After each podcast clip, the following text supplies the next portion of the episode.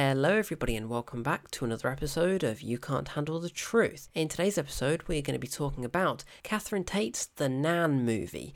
So, this film is sh- This film is absolutely f- diabolical. Hated every single second of it. It's the most unfunny 90 minute comedy film I've ever seen. It's disgusting, it's vulgar, it's horrific, and it's not worth your f- time at all. So, with that, I've been Kieran, and I shall speak to you in the next episode of You Can't Handle the Truth.